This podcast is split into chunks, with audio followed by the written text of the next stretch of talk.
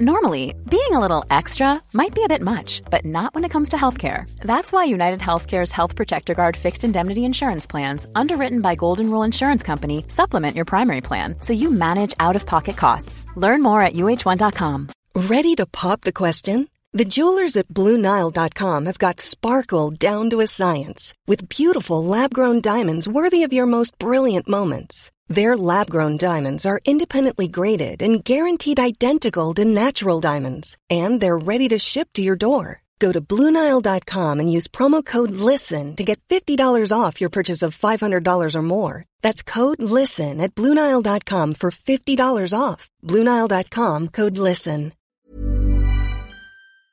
Hi, this is Billie Jean King. This is Marion Bartoli. I'm Mats Wilander. This is Mary Carillo. This is Pam Shriver. This is Yannick Noah, and you're listening to the Tennis Podcast.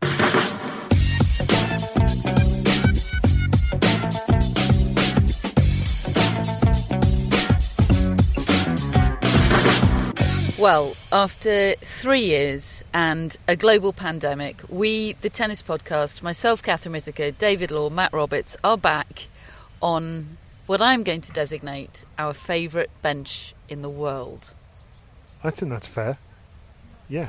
We are atop the Wimbledon roof, overlooking Court 18, surrounded by trees which are blowing heavily in the very, very strong breeze, slightly slightly stronger breeze than we'd like, but I'm going to paint this as as an idyllic scene, so I'll I'll leave the breeze there. Um, the final finishing touches are being made to this wonderful place. The the roses are being painted red or purple, whatever whatever colour they paint the roses here, and it is just an absolutely beautiful sight, and it is very very special to be back here. I know we covered Wimbledon last year. David, you were on site for the BBC. Matt and I came as fans and spectators, and that was fun. It was great. It was so brilliant to have Wimbledon back and to, to cover it and to talk about it. But this is different. Yeah. And it's very special. Yeah, I wouldn't call this the best day of the tennis year because there's actually no tennis. But it's one of the more special ones because we're here pretty much on our own. And obviously, it's going to be lovely to see the crowds and the excitement, which I suspect will be a little reminiscent of Roland Garros this year. The ret- I know that people were in last year, but people will be in from the start. The queue will be back. All the, this this more or less feels like normal Wimbledon, and uh, in terms of at least the pandemic, anyway, there's a lot going on else in the, in the world, but still there's a there's a feeling around here of optimism as you walk around. All we come across are a few other journalists and broadcasters and lots and lots of officials and stewards who are just being put through the paces and told what, what to do tomorrow. And we've got the run of the place. I've already been and walked onto virtually onto centre court. There was a little sign that says "Keep off the grass" that was right in front of my feet. Well, Billie Jean ignores ignores those. Yeah. So well, she I, gets away with it. I decided generally. for the good of my credentials, uh, maybe I'd uh, I'd not. But yeah, it's it's a beautiful sight. Yes, a feeling of contentment nowhere we'd rather be, I think. Yeah, well, neither of you have horrific bee sting memories from, from this spot, so it's, it's all very well for you to say. But anyway, it is still bee, bee sting memories aside. It is wonderful. This is exactly who were we sitting with? It was Mary Carillo. Yes, three years ago, folks. If you weren't listening back then, mid podcast, Catherine got a bee sting. Stung by a bee, yeah, yeah. and David and Matt were useless. That's unfair. That is rewriting history, I think. I mean, initially, okay, we I would useless. say eventually useful, but slow in getting to youth- usefulness. There was a lot they of. tried la- to charge me for ice. Yeah, and David was mostly keen to record the episode. three, three years anyway. ago, three years ago, Matt, that was described as heroic. Now it's described as useless. Mm. Our quest for ice. Anyway. Anyway, David, you mentioned that you were just millimetres away from centre court. There's mm. a new entrance yeah. to centre court. I, would heard about this, but I hadn't seen it. And uh, and look, I don't. We won't know what it's like until tomorrow in person when we see it on TV and in, and if you're in the stands. But this strikes me as a spectacular addition to the theatre of centre court because unlike in the past where players come out of a sort of wooden and glass door behind the scenes and then come around a corner and onto the side of the court and, and end up being seen by the crowd. Now they've converted the backstop of the court, literally where the ump, the, the line umpires and the ball kids stand, and balls smash into from serves, that has now become a a door that opens with two doors opening out wide. You wouldn't know they're there until the moment they're opened, and out come the players literally onto the court from the back, from the backstop. Matt, if I say stars in their eyes, will you know? Will you understand the reference point? Tonight, Matthew. I'm going to be a tennis player. Yeah. I hope there will be smoke and maybe a drum roll Yeah, and some sort of karaoke performance of Diana Ross.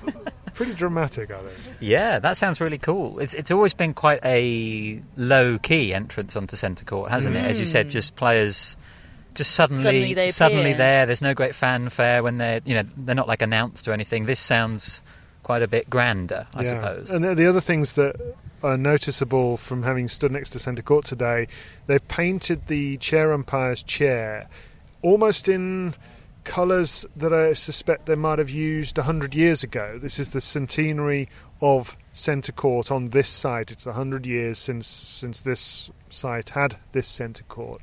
And they're, they're trying to recreate that feel. Um, they've got 100 written on the chair umpire's chair as well. It, there are just little touches that, that make you realise what they're getting at here, and I, I personally think it looks lovely. I'm really excited about that new door. Mm. Door makes it sound extremely unexciting, doesn't Entrance. it? But yeah, um, yeah, I'm pumped for that. I think that that could be quite a moment actually when uh, Djokovic, the defending champion, takes to the court tomorrow. Let's get into the draws and media day because we've had both of those in the last 48 hours. Draw was done on Friday. It's a proper draw here at Wimbledon. Unfortunately, it's only available um, on Wimbledon radio. It's not available to watch anywhere. I mean, it's a good draw that Wimbledon do. It's Why don't they make draw. more of it? Yeah, I mean, it has that feeling for those of you from the UK who maybe are into football of the old FA Cup third round draw, where they're pulling numbers out of out of the bowl and Which used to be live on BBC One. Maybe it's maybe it still is. Yeah. But, or certainly BBC Two. It- you know, it's definitely feels like something that they could be making something of. Uh, as, look, I love radio. Obviously, as somebody who works for the BBC, a radio team, but I just feel that this is something that could be shown. I say it every time. Tennis has draws every single week, and yet it still doesn't seem to know how to do them t- in the best way, It- present it- them the best way. It doesn't way. know whether is this is this an admin? Is this a piece of admin that should be sort of a function behind the scenes, or is this a sh- is this for show? Is this a part of the theatre of the sport? And it totally, in my opinion, is the latter. Yeah, absolutely. I mean, yes, it also serves an admin, crucial admin function, but you know, why put it on a stage at all? Why make anything of it if you think it's a piece of admin? Anyway, we love a draw, and this one was, well, actually, given our level of expectation, or certainly anticipation about this draw, and the fact that there were three enormous, big, floating names in it. Who are your three? I've actually forgotten the third one. Who are your other two? Were my you? other two were Serena Williams and Andy Murray. Is my third one Nick Kyrgios? If so, I would like to revoke the words enormous and big. I'll keep floating.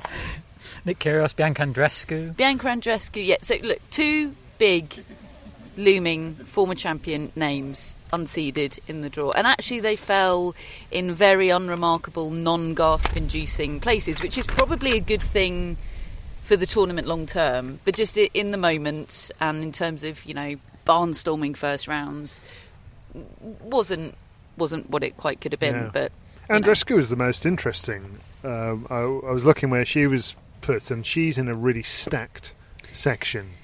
Uh, Well, well, what have we got? We've got uh, top seed, obviously, Iga Swiatek. Matt and I went to her press conference yesterday. We'll talk about her shortly. She's in the same half as Serena Williams, who opens against Harmony Tan. That is a a good draw.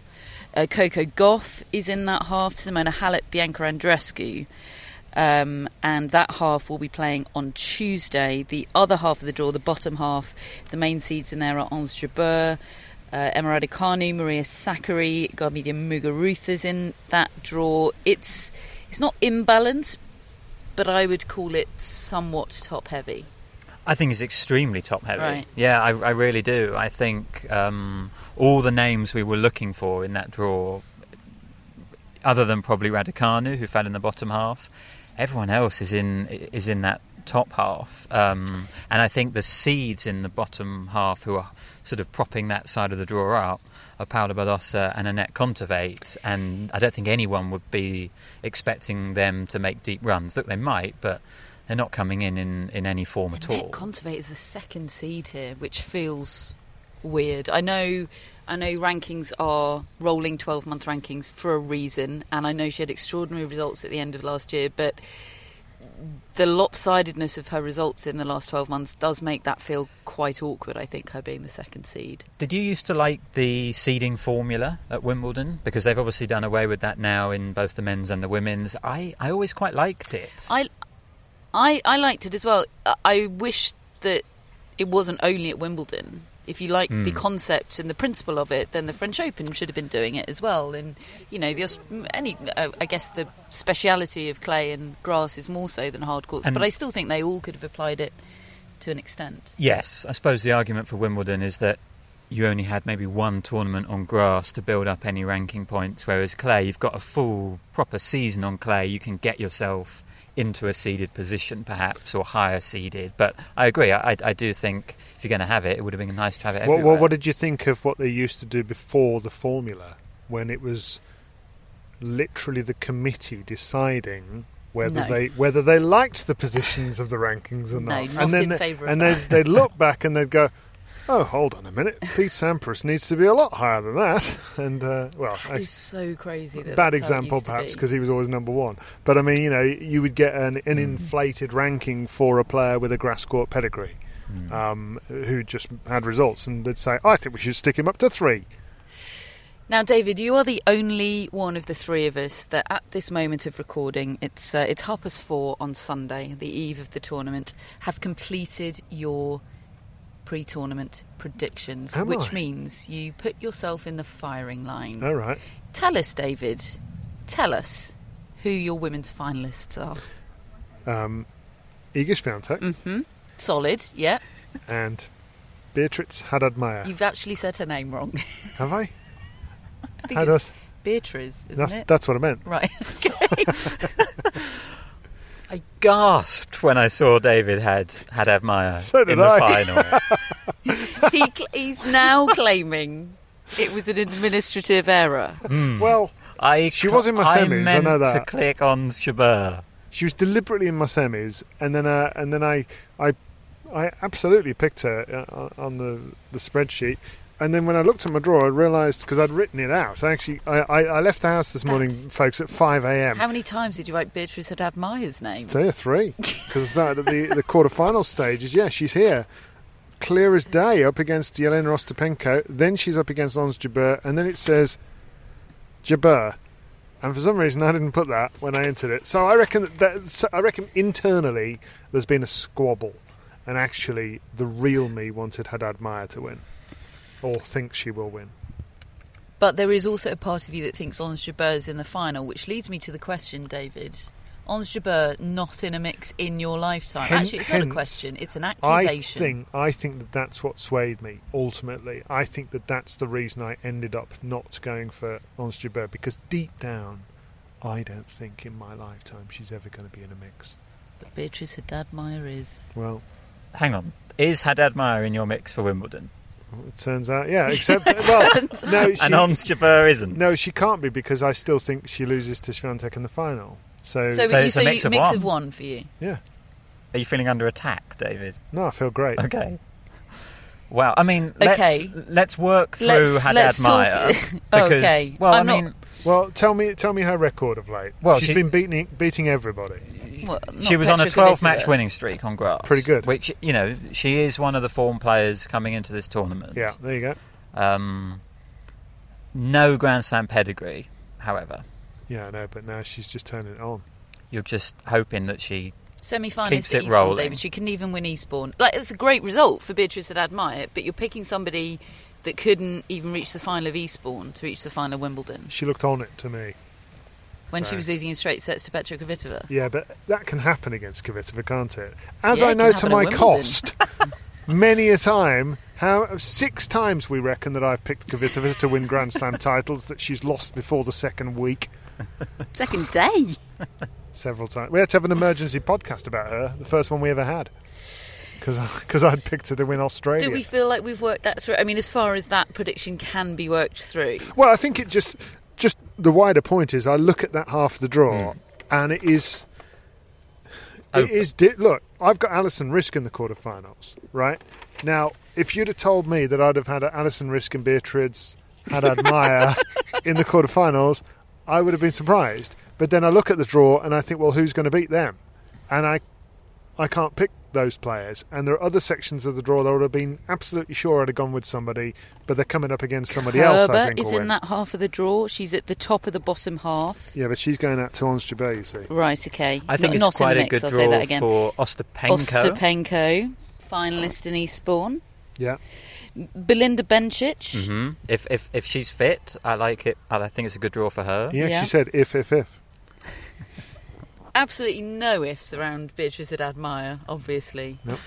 And it's a great draw for Ons Jabeur. It's a great draw for Ons Jabeur. Now let's work through the what I now find to be a laughable concept that Ons Jabeur isn't in the mix and never will be.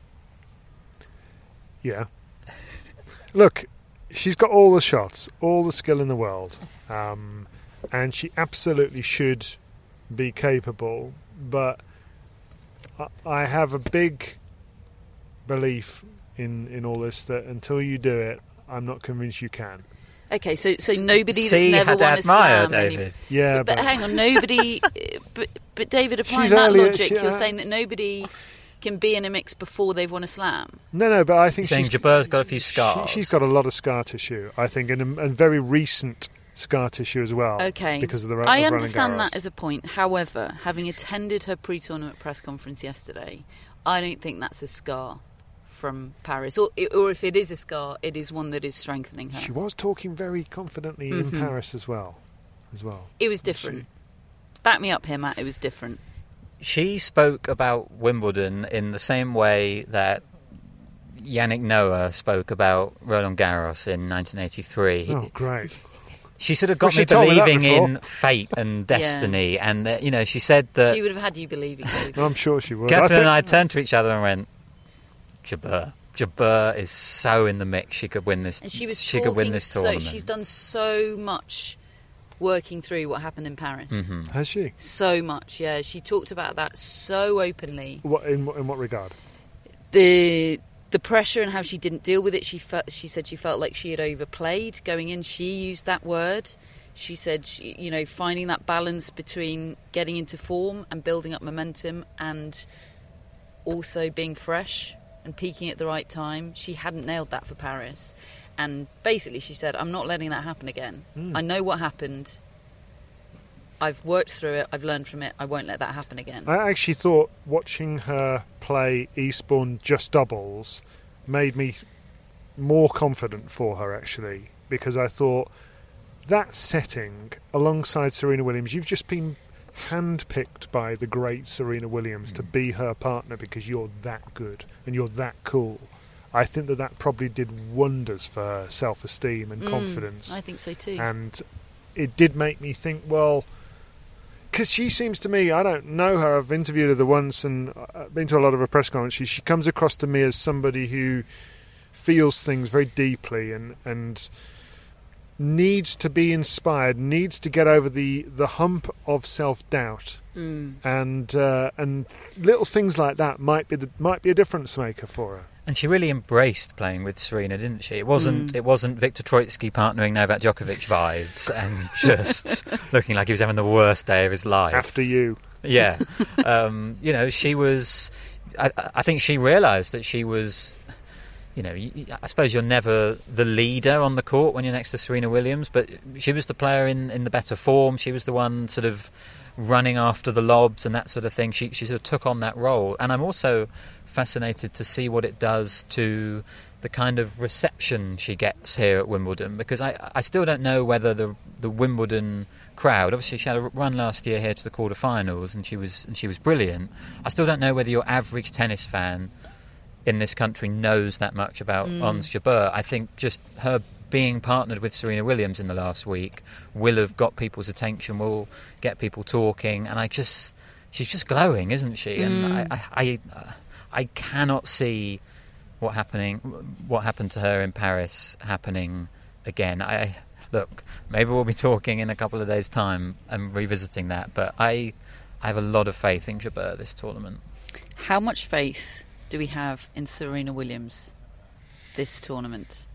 I know that's an impossible question because we have so little to go on. We have two doubles matches in Eastbourne.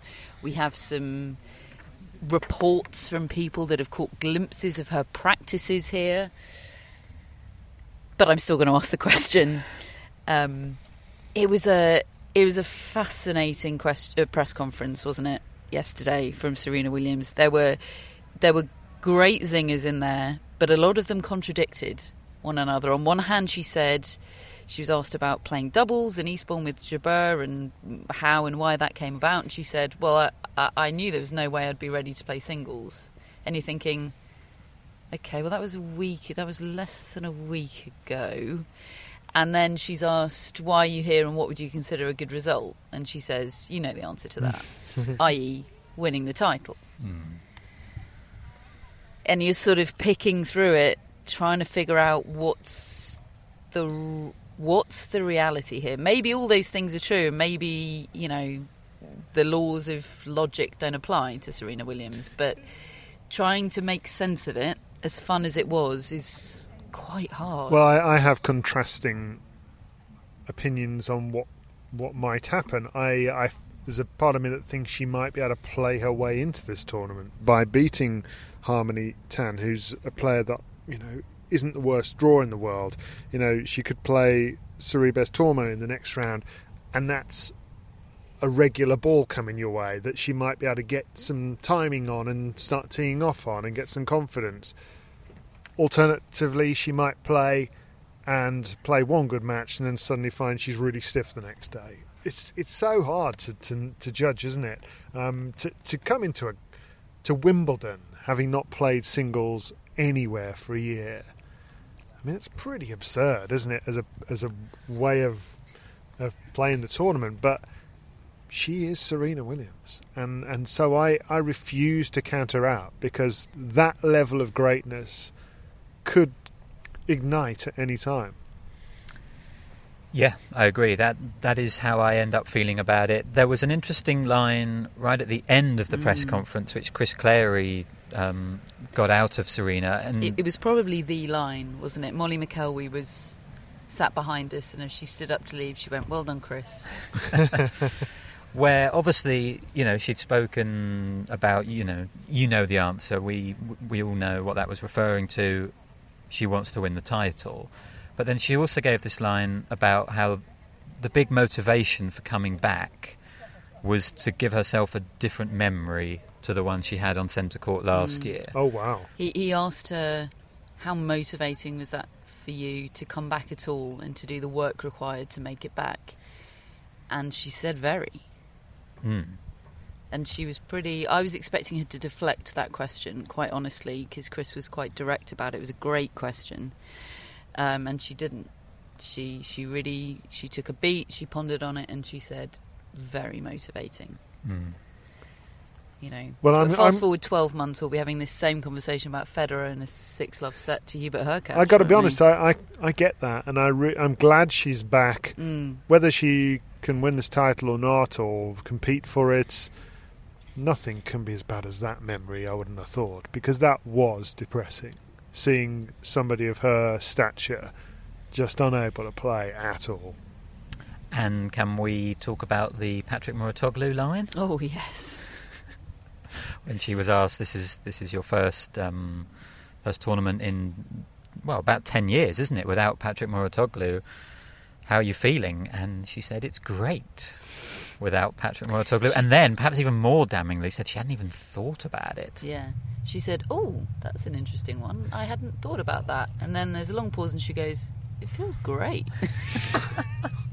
and then she kind of softened the edges and said, "Yeah, it's just you know, I'm just so happy to be back. It's all good." But Kind of feels like she has been thinking about that actually. Yeah. And, um, I mean, the gist.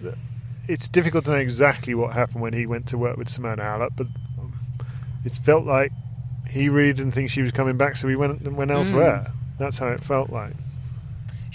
She was asked to say the moment she decided that she wanted to play Wimbledon, and you know she sort of kept up the air of mystery. She was quite vague about it. She said, she said, um, you know, before the French she Open, said, "Oh, it's been quite a while," and like weeks, months. that can mean so many different things. When you're waiting for a pizza delivery, quite a while is 25 minutes. she did say to that American football player Aaron Rodgers uh, at some event that yes. you know I'm going to be back at Wimbledon, but and no one I- believed I, her. did take that with a pinch of salt, Mm. but she did say it a She while. very vaguely said before the French Open, and then she sort of went, I think. um, yeah, lots of mystery. There are going to be every eyeball in the place is going to be on Serena Williams against Harmony Tan, isn't it? That'll be on Tuesday, as will Iga Swiatek, who is opening up centre court in lieu of defending champion Ash Barty. Now, look, Swiatek is um, is a worthy choice for that. She's the world number one. She is the best player in the world. I don't want to quite say she deserves it because you know the tradition is the person who deserves it is the person who won the title 12 months ago. So, in that in that sense, you know, neither she nor Simona Halep technically deserve it. But I am sad. I'm I'm sad that it's not Simona Halep. Yeah. I just think that would have been such an easy, lovely, just just such an open goal. Uh, and uh, Stu Fraser reported that one of the reasons that contributed to that decision was that Halep had pulled out of her semi-final match uh, last week, and therefore her fitness is in doubt. Now, It was a crick in the neck, though, that she pulled. It was very clearly a non-serious. yeah, I want to get And to Wimbledon type Tom- injury. tomorrow, Emma Raducanu and Andy Murray are going to be back to back on centre court, Mm. having both suffered abdominal strains recently. So that that doesn't completely feel Mm. consistent. I, unless they've got knowledge that Halep really can't play. Well, I mean, for a start, that would bother me that she's even going to try, but she should be playing first up on Tuesday. Yeah, I think so. That that slot is for, as you said, champions. Um, and and I also think you know, of, of course, Iga Swiatek will will you know accept that and grace that court and and be a very worthy player to come out in that position. But I also think a part of her would have wanted to have earned that the right way. You know, win the Wimbledon title and then have it properly. Um, and I, I, I agree. I just think it's an open goal. You've got a former champion in the draw who's never had that honour. Because she was injured in twen- in, in 2021. Well, it- And there was a pandemic, pandemic in in 2020, so she had already had to wait two two years, and and she had talked, hadn't she, about how much that was going to mean Yeah. to her, and then she got injured just in the week. She was actually already she came to Wimbledon, didn't she? I think Halep, and then got an injury right on the eve of it. And so a, t- a tweet by Craig Tyzzer, Ash Barty's coach, suggested that Ash Barty wanted it to be Halep as well. But anyway, Mm. it's not. Anyway, look, it'll it'll be lovely to see Iga open up centre court, and uh, I don't imagine there being any difficulties for her against uh, Jana Fett of Croatia. Do we see any difficulties for her before the well, the big meeting with Beatrice Haddad Maia in the final? where do we where do we start seeing? Difficulties for her. But I, by the way, I've just seen that Garbine Muguruza is not, as I said, in the bottom half of the draw. She's in fact in the top half of the draw, quite near uh, Inigo Swiatek's quarter. Anyway, um, I suppose Jil Teichmann might be a, a possible fourth round match of, of danger. Um, and then the quarter final could be anybody from Jessica Pegula or Bianca Andreescu or Garbine Muguruza, who you mentioned, Elena Rybakina. That's that's a stacked section. By the way, what Gauff. do the draw gods have against Jessica Pegula? That is four straight Grand Slam tournaments where she's been drawn in the quarter of the number one seed. Yeah, that is tough, isn't it? That's Gauff's rough. in the next quarter down. So she's a potential semi-final. Semi-final opponent. Yeah. Do we think she'll she'll reach that seeding? I've got her there. She uh, she was. I mean, this is broken record now, but she was so impressive in press yesterday. She's just she's incredible. She was she was on the cover of the um, Telegraph Women's Sports Supplement this week. A piece written by Molly McElwee of the Telegraph that she flew out to to Berlin to interview Coco Gauff for, and just the more you see and hear of her, the more you want to see and hear of her. You know, she was asked about the devastating Supreme Court decision in the States to reverse Roe v. Wade, and she had thought about what she wanted to say. She'd already put out a tweet about it the night before, so she'd, you know, she'd set out her stall about how she felt, but she obviously wanted to elaborate on it and, you know, just gave such a considered, mature, empathetic, articulate response. Just she's she's brilliant. And adding to it, her understanding that yeah, that might make life difficult for her in some ways, but she is motivated by her career because it enables her the platform to be able to state what she thinks about important subjects.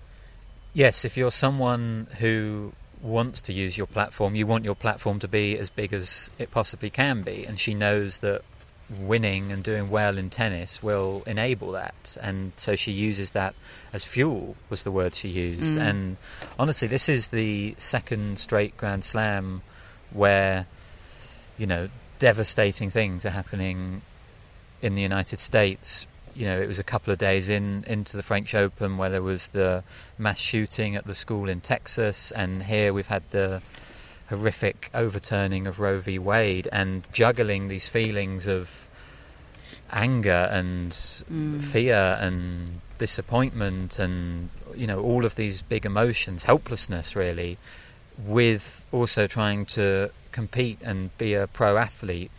And Coco Gauff manages to do that at 18 years old. It, it, it's it, it's absolutely astonishing the way the way she does it. Do we think she can win the tournament? Well, I, I've got to lose into Swiatek. Is, I she, mean, is she in the mix? This is not directed at people that think the mix is of one.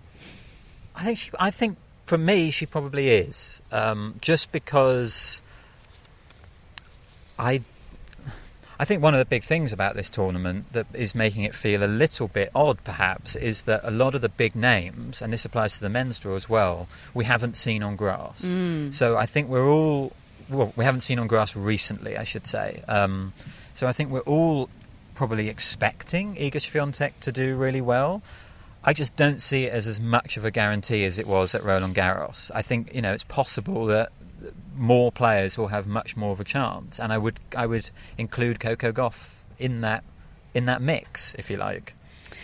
Would Emma Raducanu be in the mix if she weren't such an injury question mark?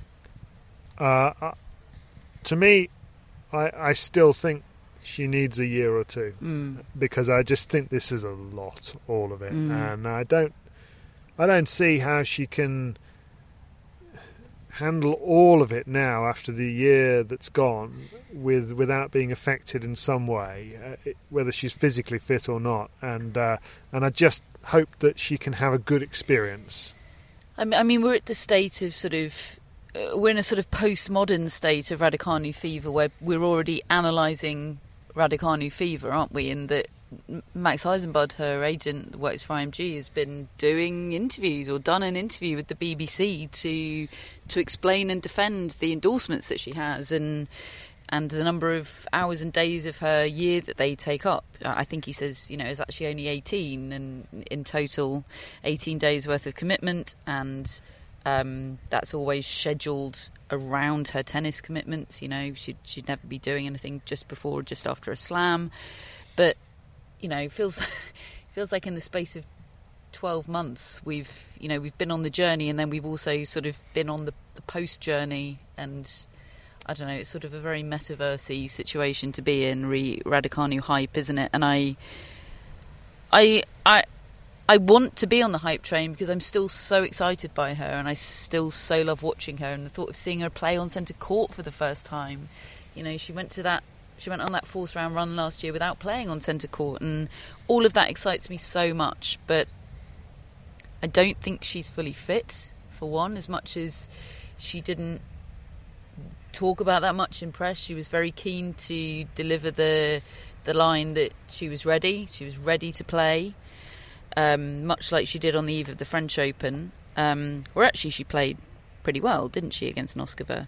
Um, I don't think she's fully fit from everything I've heard, and I've said this before on the pod about abdominal injuries. I just don't think you can short shortcut the rehab on those. So I, uh, the level of hype and discourse and stuff is making me somewhat uncomfortable because I just worry it's going to reach a, a, a grinding halt at some stage, and I just want to afford her space and grace for that. Mm-hmm. I mean, at this stage, I am totally not looking beyond round one for Mm. her. She's got Alison Van Uytvanck, who I think has already won seven matches on grass in singles this season. Uh, she won a, a title just below WTA level. She's a good grass court player. She's had a she's she's not actually had brilliant results at Wimbledon in the past. She has had one standout year here. Um, it's a difficult draw. It's a doubly difficult draw when you're coming in with with injuries and the expectation that is on her. So if if she makes it through that and she has never lost in round one of a slam, and she looks physically okay, it's possible that she's got a workable draw. But I'm I'm just not. Just can't look beyond that first match for Yeah, her. we'll, we'll we'll reassess round by round what level of hype we're prepared to engage in re Emma Raducanu. We, we know though that if she she goes and plays really well course. tomorrow, we're Of going to be so pumped. yeah, there'll be a with, there'll be a WhatsApp group with a punny version of her name involved. Um, Caroline Garcia beat Bianca Andreescu in the Bad Homburg final uh, to win the title there, and Petra Kvitova beat Elena Ostapenko to win the title in Eastbourne. Either of those two in the mix, or those four, perhaps? Ostapenko, Kvitova, Andreescu, Garcia. Kvitova, David. I can see. I can see the, the Um, Kvitova cogs turning. Burned too many times there. um, but look, I, I, they're all capable. They're any one of those players. Maybe I'm not so, so, sure on Garcia, but Kvitova or Andreescu or Ostapenko, if they hit a hot streak, their games are good enough Mm. to rip through this draw and and and maybe even take out Swiatek.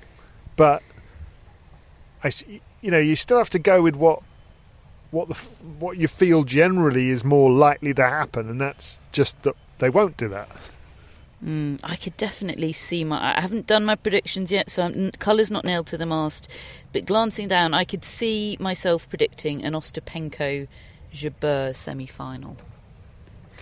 Would watch. Would watch, would interest. absolutely watch. Yeah, now, but on to you- the men's draw. You're forgetting how to admire again. When you're ready to pop the question, the last thing you want to do is second guess the ring. At Bluenile.com, you can design a one of a kind ring with the ease and convenience of shopping online. Choose your diamond and setting. When you find the one, you'll get it delivered right to your door. Go to Bluenile.com and use promo code LISTEN to get $50 off your purchase of $500 or more. That's code LISTEN at Bluenile.com for $50 off your purchase. Bluenile.com code LISTEN. Mom deserves the best, and there's no better place to shop for Mother's Day than Whole Foods Market. They're your destination for unbeatable savings, from premium gifts to show-stopping flowers and irresistible desserts. Start by saving 33% with Prime on all body care and candles. Then get a 15-stem bunch of tulips for just $9.99 each with Prime. Round out Mom's menu with festive rosé, irresistible berry chantilly cake, and more special treats. Come celebrate Mother's Day at Whole Foods Market. Hello, Tennis Podcast listeners. David here. Now, you might know that I love a bit of cooking, and I think I'm quite good at it.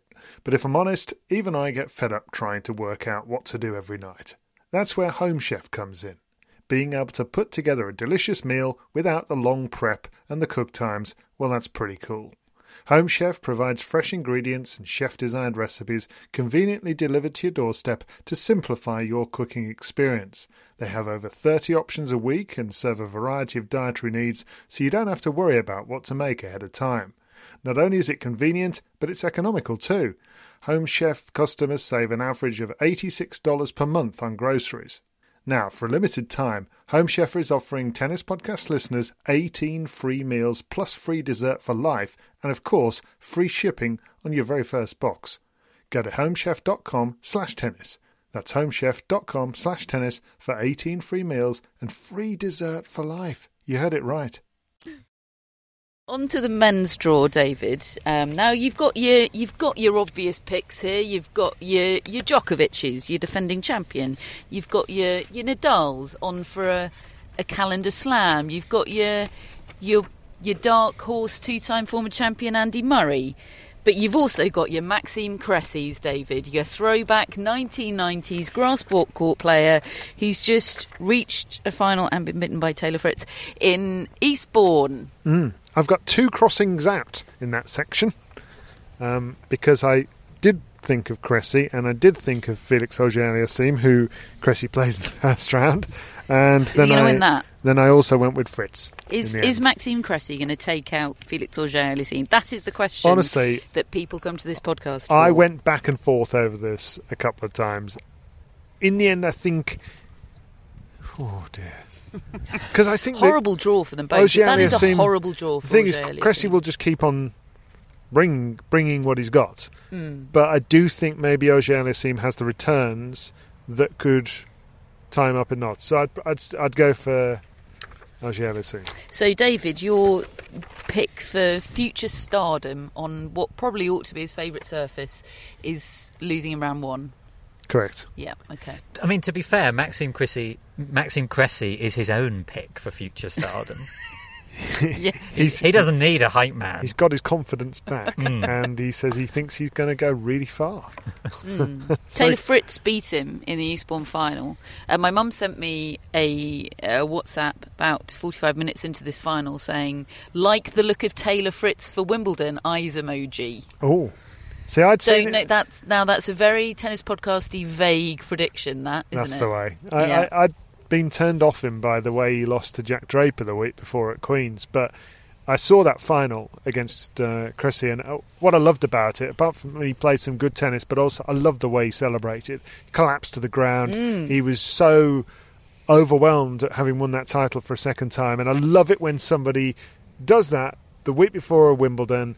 And it means that much to them. They, they show it. The locals must have felt really Mm. uplifted that, that their tournament means that much to this guy from America who's such a big star and all the rest of it in American tennis. And uh, I, I, there has to be a question mark over whether that is good for your chances of rebounding and, and having enough in the tank and all that sort of thing. But he's a fit lad, isn't he? I think I'm right in saying he won Eastbourne without dropping serve, Wow. Which is Crikey. real dominance, isn't it? Yeah. I've got him in the quarters anyway. He is in the uh, sort of Holger Rune, Dan Evans, Felix Auger-Aliassime slash Maxime Cressy quarter. Um, and in the same half as Rafael Nadal, who is the number two seed, and at the bottom of the draw, he starts against Francisco Cerundolo. Now, on the eve of the French Open, when we'd been to Rafael Nadal's press conference there, we were all, all about. I mean, we were practically relaying his his jokes word for word, weren't, weren't we? Because they were so funny and so many of them. It was a very different Rafael Nadal All right. yesterday. What was he like? I mean, it was it was not no funny moments because his delivery these days is such that every now and then he'll sort of do an accidental funny. There was one moment when he was asked about the fact that this is the first Wimbledon without Federer in the draw. I think for 24, 24 years, if you and, include 1998 juniors. and he went, "Oh, juniors! Oh, that doesn't count," sort of Yeah. thing. but, it, it, but he he almost was a tiny bit grouchy. I thought when the bloke said 24 years. I can't. Sorry, I can't remember who the journalist was. I, I don't think he actually clocked who the I journalist think it was was. Simon Graff. Ah, was it? Yeah. Um, he's he went what?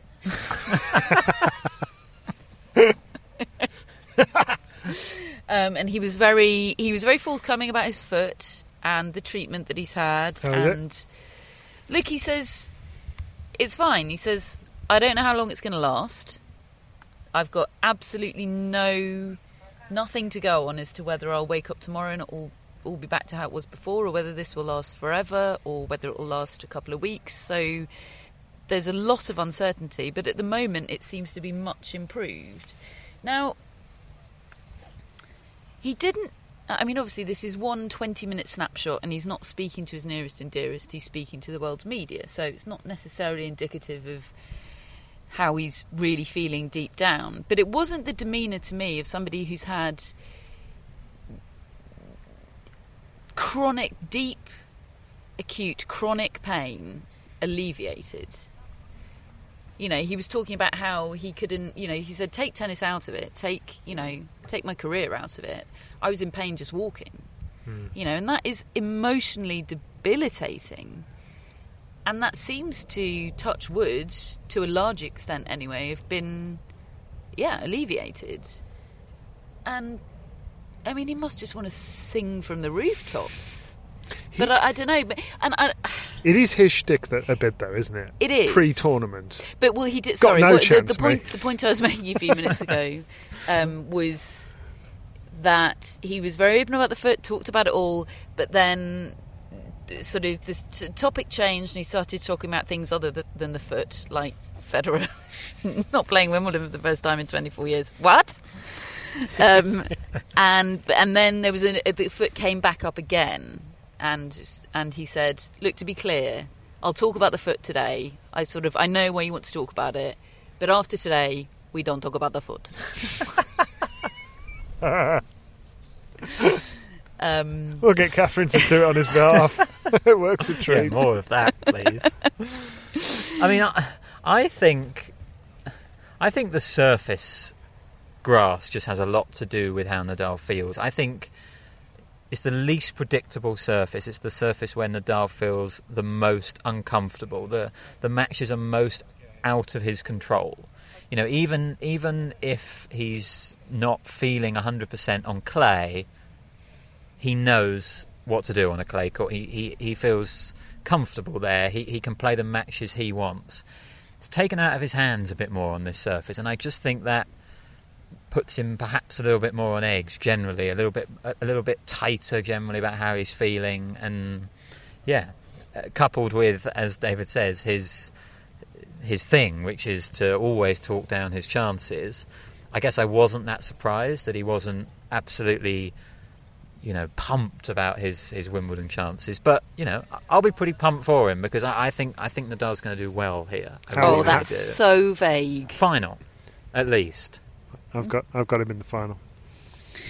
He's got Cerundolo first round. His quarter-final opponent would be either a, either a, a Cilic perhaps He's- or a Fritz. He's or got a lot of players early who who are actually good on grass. You know, he's got uh, Sam Querrey, Denis Kudla, Marin Cilic Mm-hmm. potentially, which I, I don't want to call it a difficult draw because I still think Nadal can can navigate that. But I- I- there's there's some grass court pedigree in there. do you both think Berrettini? He's been he's beating Berrettini in the semis. I do. Yeah. you think Berrettini will perform less well here than he did last year? Well, I just think he's playing a better opponent. Mm. I, Yeah. think, I think Nadal is. I think Berrettini's actually done quite well against Nadal, considering that's a really tough matchup Mm. for him because of his backhand. And I, I just think Nadal's going to be too good for him. It's the best surface for Berrettini to play Nadal on, I would have thought. Uh, You know, behind that first serve, it's so difficult to find the Berrettini backhand. I just think that if anyone can figure out ways, it's Novak Djokovic, as we saw in the final last year, and it's probably Rafael Nadal as well. Well, look, I haven't made my predictions yet, so again, not not set in stone and tattooed on my forehead, but that is a matchup, assuming it happens, that I would feel like if it happened in round one, I'd be picking Berrettini. But if it gets to second Friday and Nadal's made it to the semis, Fitness then permitting. fitness permitting, then he's in form, isn't He's he? playing he's well. found his feet on grass, and that's a different Nadal to the one I am thinking about right now, which Hmm. is you know still has quite a lot of uncertainty around him, but is also one for the calendar slam, and had even more uncertainty around him ahead of the two Grand Slams he's already won this year. The um, the ESPN journalist Willie Weinbaum is is clearly doing a piece on Nadal because he's been asking all other players on media day to describe the year that Rafael Nadal is having, and goodness me, players respond to that question differently. Some just love. I mean, Serena responded to it really well. For example, she said she found what Nadal is doing at his age and with his physical issues incredibly inspiring, and she actually really warmed up into that answer, didn't she? And Swiatek, of course, spoke giddily about Nadal. pass, sort of looked off into the middle distance, thought for too long, and then said, "It's very good. He's he's, he's had a good year." Great. He came out. Did with, he say great? He came out with managed great. a great. He did. Okay. Um, yeah, it's it's it's always a gamble, isn't it? Asking a player about another player in a press hmm. conference. Yeah. Hmm. Yeah. Okay, what about the top half of the men's draw? Novak Djokovic, obviously at the top of it, he opens against Soonwoo Kwon. There could be a Tanasi, Thanasi rather, sorry, Kokkinakis lurking. There could be a Kecmanovic. There could be an Opelka. There could be a John Isner. There could be a Carlos Alcaraz.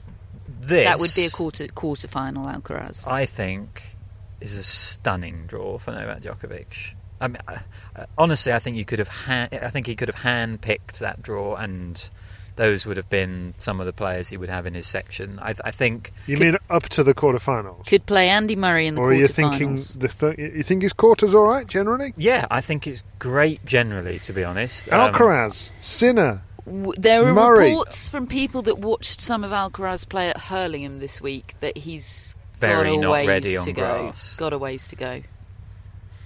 I hovered over that one. Who uh, have you got in, you, in that quarter? Alcaraz, Have you? and I hovered over who would win. Did you? Yeah, tennis-wise, I, I think it's hard to build a case for anyone in this draw other than Djokovic. I think since since Andy Murray beat Djokovic in the 2013 Wimbledon final, only Sam Querrey has won three sets against Novak Djokovic on grass. where's Sam Querrey? He, he's Other Rafa half. Nadal's He's in the- potential second round opponent. And look, he he is so comfortable on this surface, and he so often does it as he's doing now without any proper preparation on grass. You know, no other tournaments. And the one thing that is making me doubt Djokovic slightly, look, he's still my pick for the title, is just is just the scenario surrounding him that this could be very possibly his last Grand Slam tournament for almost a year mm. because we don't know whether he'll be able to play the US Open or the Australian Open. And he, he he's aware of that, and that increases the pressure. And we know he feels pressure. And in that sense, it is a little bit like 2016, where it's an outside circumstance. You know, then it was a kind of lack of motivation. Almost now it's the opposite. It's almost so much motivation to capitalise on this that those outside factors could influence things because tennis wise, he, he clearly is the favourite for this tournament, I think. and then and then also on all those factors you describe, I, I have a voice in my head saying the greater the pressure, the better he plays. Yep, always. That's also possible. But then this is this is new, isn't it? Mhm. This is so new and weird and different.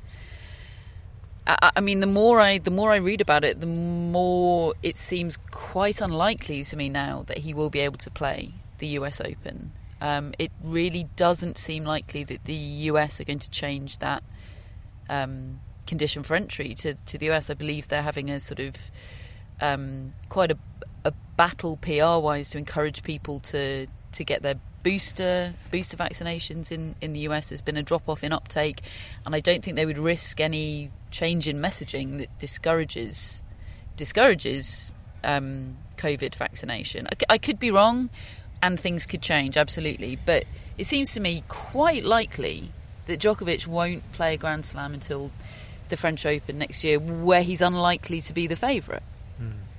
That Yeah. is immense pressure. I mean, I suppose things more likely might change ahead of Australia just because there's more time. It- but it's not. It's not. It's not about things changing. It's having the deportation on Yeah. his. It's not about COVID anymore. It's about having a prior deportation. Yeah. But I mean, I did, that that same thought has occurred to me. There's a premium on this tournament that there's never been for him before. Mm. He has to win it because Nadal's getting away. Yeah. Fascinating. Has anybody hovered over Andy Murray Yes, in that quarter of the draw? but but I just can't. I, I think I hate to say this, but there has to be a chance that there are two retirements on centre Mm. court tomorrow with Raducanu and Andy Murray. He was quite glum yesterday, Andy Murray. Now I know that's quite often his demeanour. You know, he's a he's a doer Scot, isn't he? Um, but there weren't even any sort of deadpan deadpan gags or anything, or little little moments of levity. He, what he was saying was quite upbeat. You know, he he said that he felt his physical situation with the abdominal injury improved significantly this week, that he really turned a corner. I think he referenced Monday, didn't he, for that as being a bit of a a breakthrough day. And he talked he talked a lot about what it means to him to have Lendl back here with him and just the fact of Lendl believing him in him is massive for Andy Murray. I think he feels quite emotional about that actually that I think so too. Um, I, I, I, the one thing I would say, I wasn't in the press conference. You two were, and, and maybe you'll you'll discount this theory, but I there are some long-time observers of Andy Murray in press conferences who believe that that is his game face. That is what I said. W- We had a Matt and I had a little conversation with um, a couple of BBC journalists on the way out. JJ, that uh, works at the BBC website in Kheredine, long time, long time follower of, of Andy Murray for BBC Scotland, and yeah, I posed that as a is this grumpy Andy Murray or is this? No, I'm, I'm in business here. Yeah, I'm not here to mess about Yeah, and josh josh with you today. I'm here to Yeah. win this title. But he's in Novak Djokovic's quarter, so Mm. is it? The thing is, even relevant? I think he feels like I th- see. I think it is relevant because I think his tennis was getting to a stage Mm. where he started to look competitive, even at the top end. Mm. uh, uh, six weeks ago, uh, and then obviously the the, the the the injuries come. uh, But this surface, if he was fully fit, I would give him a chance. I'd give him a chance. I also think he's probably. I don't think he, he would be bothered about being in Djokovic's quarter. I think he's desperate to play Novak Djokovic, yeah, I agree. even though he knows he would be a massive underdog. I think he'd love the desperate to have another challenge, and, and he Mm. loves the challenge Yeah. with knowing the premium of pressure on Djokovic. He'd love Yeah. all of it. Mm. Crowd Yeah. behind him. I would love it too. I think he'll get to the quarters. Whoa, go on, Matt. I do too. I, I don't like the sound of the noises about Alcaraz on, on grass. I think he will. I think he'll figure it out and be a future Wimbledon champion. But He's also, he's also still playing with tape Mm. on his elbow. I mean, what's that stuff? he has. I have seen a picture of him lifting a trophy when he had the exact same tape on his uh, elbow. I think, now we're talking. I think, I think Umag. Um, That was a long time ago. and clay. long time ago, Clay and, And a not different Wimbledon. sort of field, yeah. um, I think that second quarter is a good place to be. Mm. Um, Hubert Hurkacz is the well, he's not the top seed in there. You've got Casper Ruud, but I'm not sure anybody would be tipping him for big things here. You've got Frances Tiafoe in there who loves grass. You've got uh, Cameron Norrie who is desperate to break his duck of uh, never having reached the second week of a slam and was very open about that yesterday. He said that is absolutely my goal, Mm. and I like that he's embraced that. Um, yeah, I think that quarter is a good place to be. Um, again, haven't done my predictions. David, have you got Hurkacz coming through there? Yes, I have. I, I, I found the uh, the Ruud Tiafoe Carreño Busta section really difficult to choose. Um, Am I I'd, right in I'd say saying Carreño that Busta's good as done well to get his name on that section. I, I've gone Tiafoe, and I mean he Mm. hasn't won matches on Mm. grass. He's been losing to everybody. Am I right in saying Bublik is in there? Yes, he is. I, I sort of thought maybe yeah, he loves grass, doesn't he? Catch fire and do well Hmm, here. why Yeah. didn't I think of that? Goffin. Tommy Paul is in Ugo there. Humbert is in there. He loves grass. Tommy Paul, Who's yeah. been playing well. He he, Yeah. he he he played quite well at Queens. He played well in Eastbourne. Yeah, it's Mm. it's a land of opportunity that that section. A land of brief opportunity until you lose To to, Novak Novak Djokovic. Djokovic. Any other names that that deserve a mention that haven't received one? Well, I think Nick Kyrgios Mm-hmm. Um, because He is in the section. Uh, he's in with Tsitsipas, isn't he? I think. I think. Um, Third round, isn't it? Yeah, Tsitsipas, Tsitsipas, the who's- Mallorca champion. Mallorca champion who said today he's really revised his expectations on grass. It was quite interesting actually because I always think of Tsitsipas as somebody that has an existential crisis if they don't win any tournament they enter, and he he was saying just now that he's just aiming for second week. He says he, he he's realised how far off he is on grass, and what a mountain it is to climb. And uh, he, as he as he said himself, he likes hard work and he likes challenges. So I think he will climb it. That sounds quite healthy as yeah, a way to approach I think it. it's a definite shift. Definitely. Um, Yeah, I just think Kyrgios might beat him in the third yeah, round. think so too. He beat him Stefanik a couple of weeks ago. Yeah, Never caught on that, did it? Did, did we like? Did we like Ons Arena? Just going to I- say that I did not. I only like Matherin. It's about all I like. Uh, I I've got Tsitsipas beating Kyrgios. have you? Oh. Yeah, Five sets, a big factor there. yeah. Mm.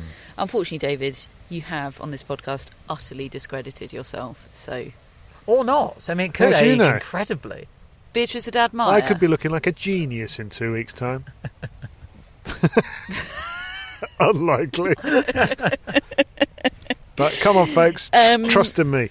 I think that is just about it, folks. Very, very, very, very, very quick mention of the fact that the ATP have decided to allow off-court coaching. We, do we like? No. Can I tell you why? Yeah. Can I tell you why I don't like this?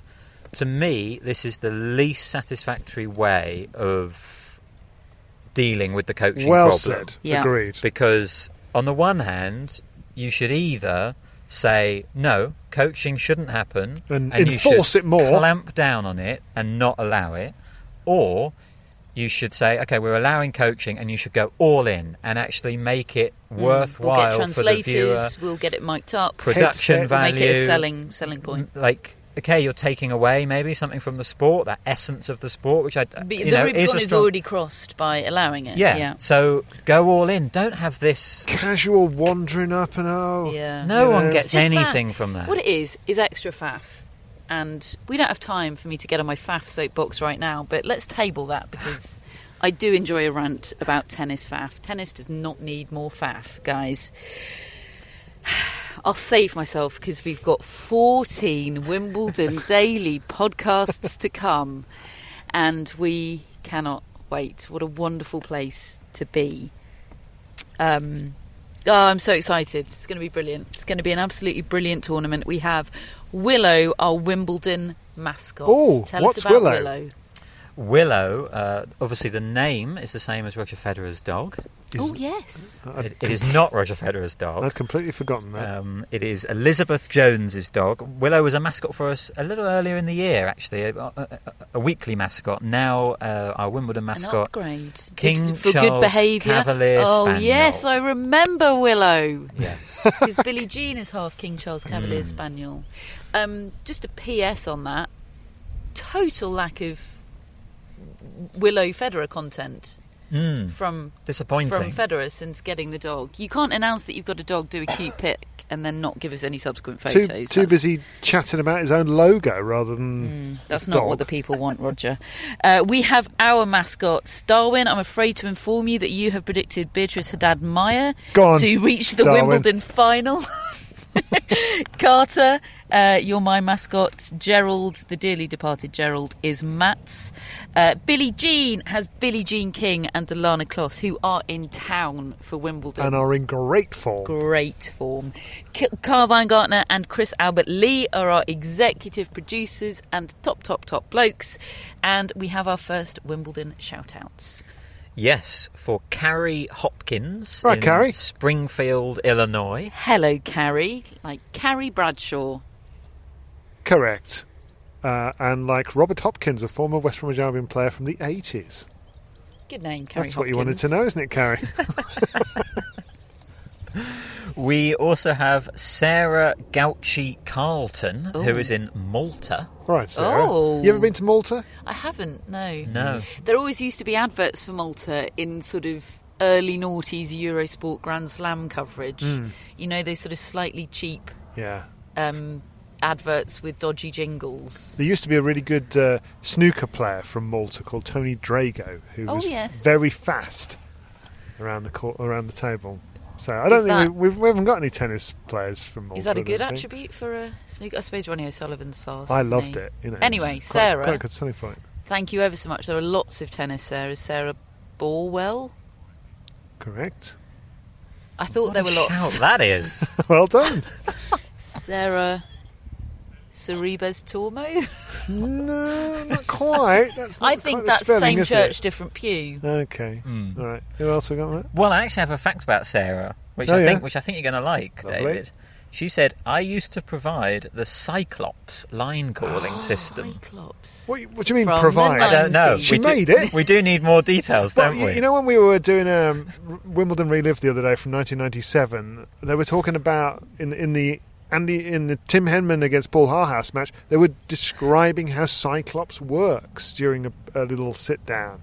And, oh, uh, Cyclops used to be the absolute cutting edge of technology. It was just a beep. it was Hawkeye before Hawkeye. It was just, so was just like was there a period of when Cyclops ended, and then there was nothing, and then there was Hawkeye? I think there might have been, and there was also the moments where they just like turn Cyclops off because it didn't appear because of some everybody hmm. suddenly became convinced it's not working. Turn it off. but I'm sure. I'm sure that doesn't not- reflect on Sarah. Absolutely, Sarah. I bet it works a treat. Really, they don't know what they're talking about, do they? thank you, Sarah.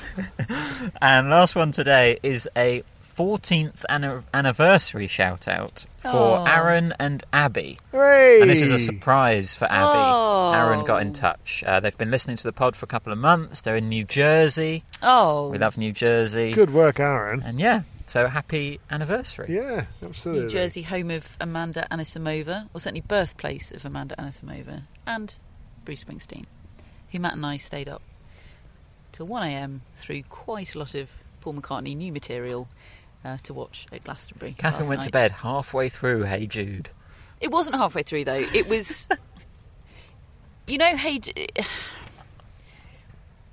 The, the meat of Hey Jude had happened, and he was just on the na na na nas. You're the only person who's going to speak negatively about the, the, the Paul McCartney section, aren't No, you? no, no. I don't want to knock it. He's incredible. He's 80 years old.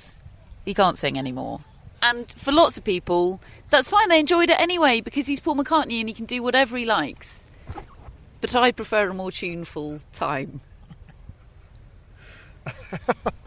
he also did quite a lot of new material. Okay. which- Oh, I didn't know he got again, any- you know. he's Paul McCartney. He can do what he likes. right. Everyone seemed to be having a lovely time. I was there for Bruce. Understood. Hmm.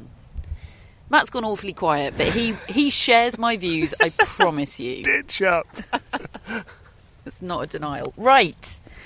That is quite enough of me slagging off the most beloved musician that this fine country has ever produced. We're the, we're, the Probably. we're the Tennis Podcast. This bit might have been edited by the time you listen. this is the first of our 15 daily Wimbledon episodes. We've already got two Wimbledon relived episodes recorded last week, available exclusively to friends of the Tennis Podcast. If you would like to become a friend and get access to relived episodes and all of the bonus content that we produce, and also support us in producing the weekly and daily shows, then the link is in our show notes. I highly recommend that you also subscribe to the newsletter um, because there is there's there's hot hot shizzle in there always. There's some good stuff in There's there. some good stuff in there. So do that. Tell your friends. Leave us an Apple Podcast review, and most importantly, enjoy Wimbledon because that is what we plan to do. We will speak to you tomorrow.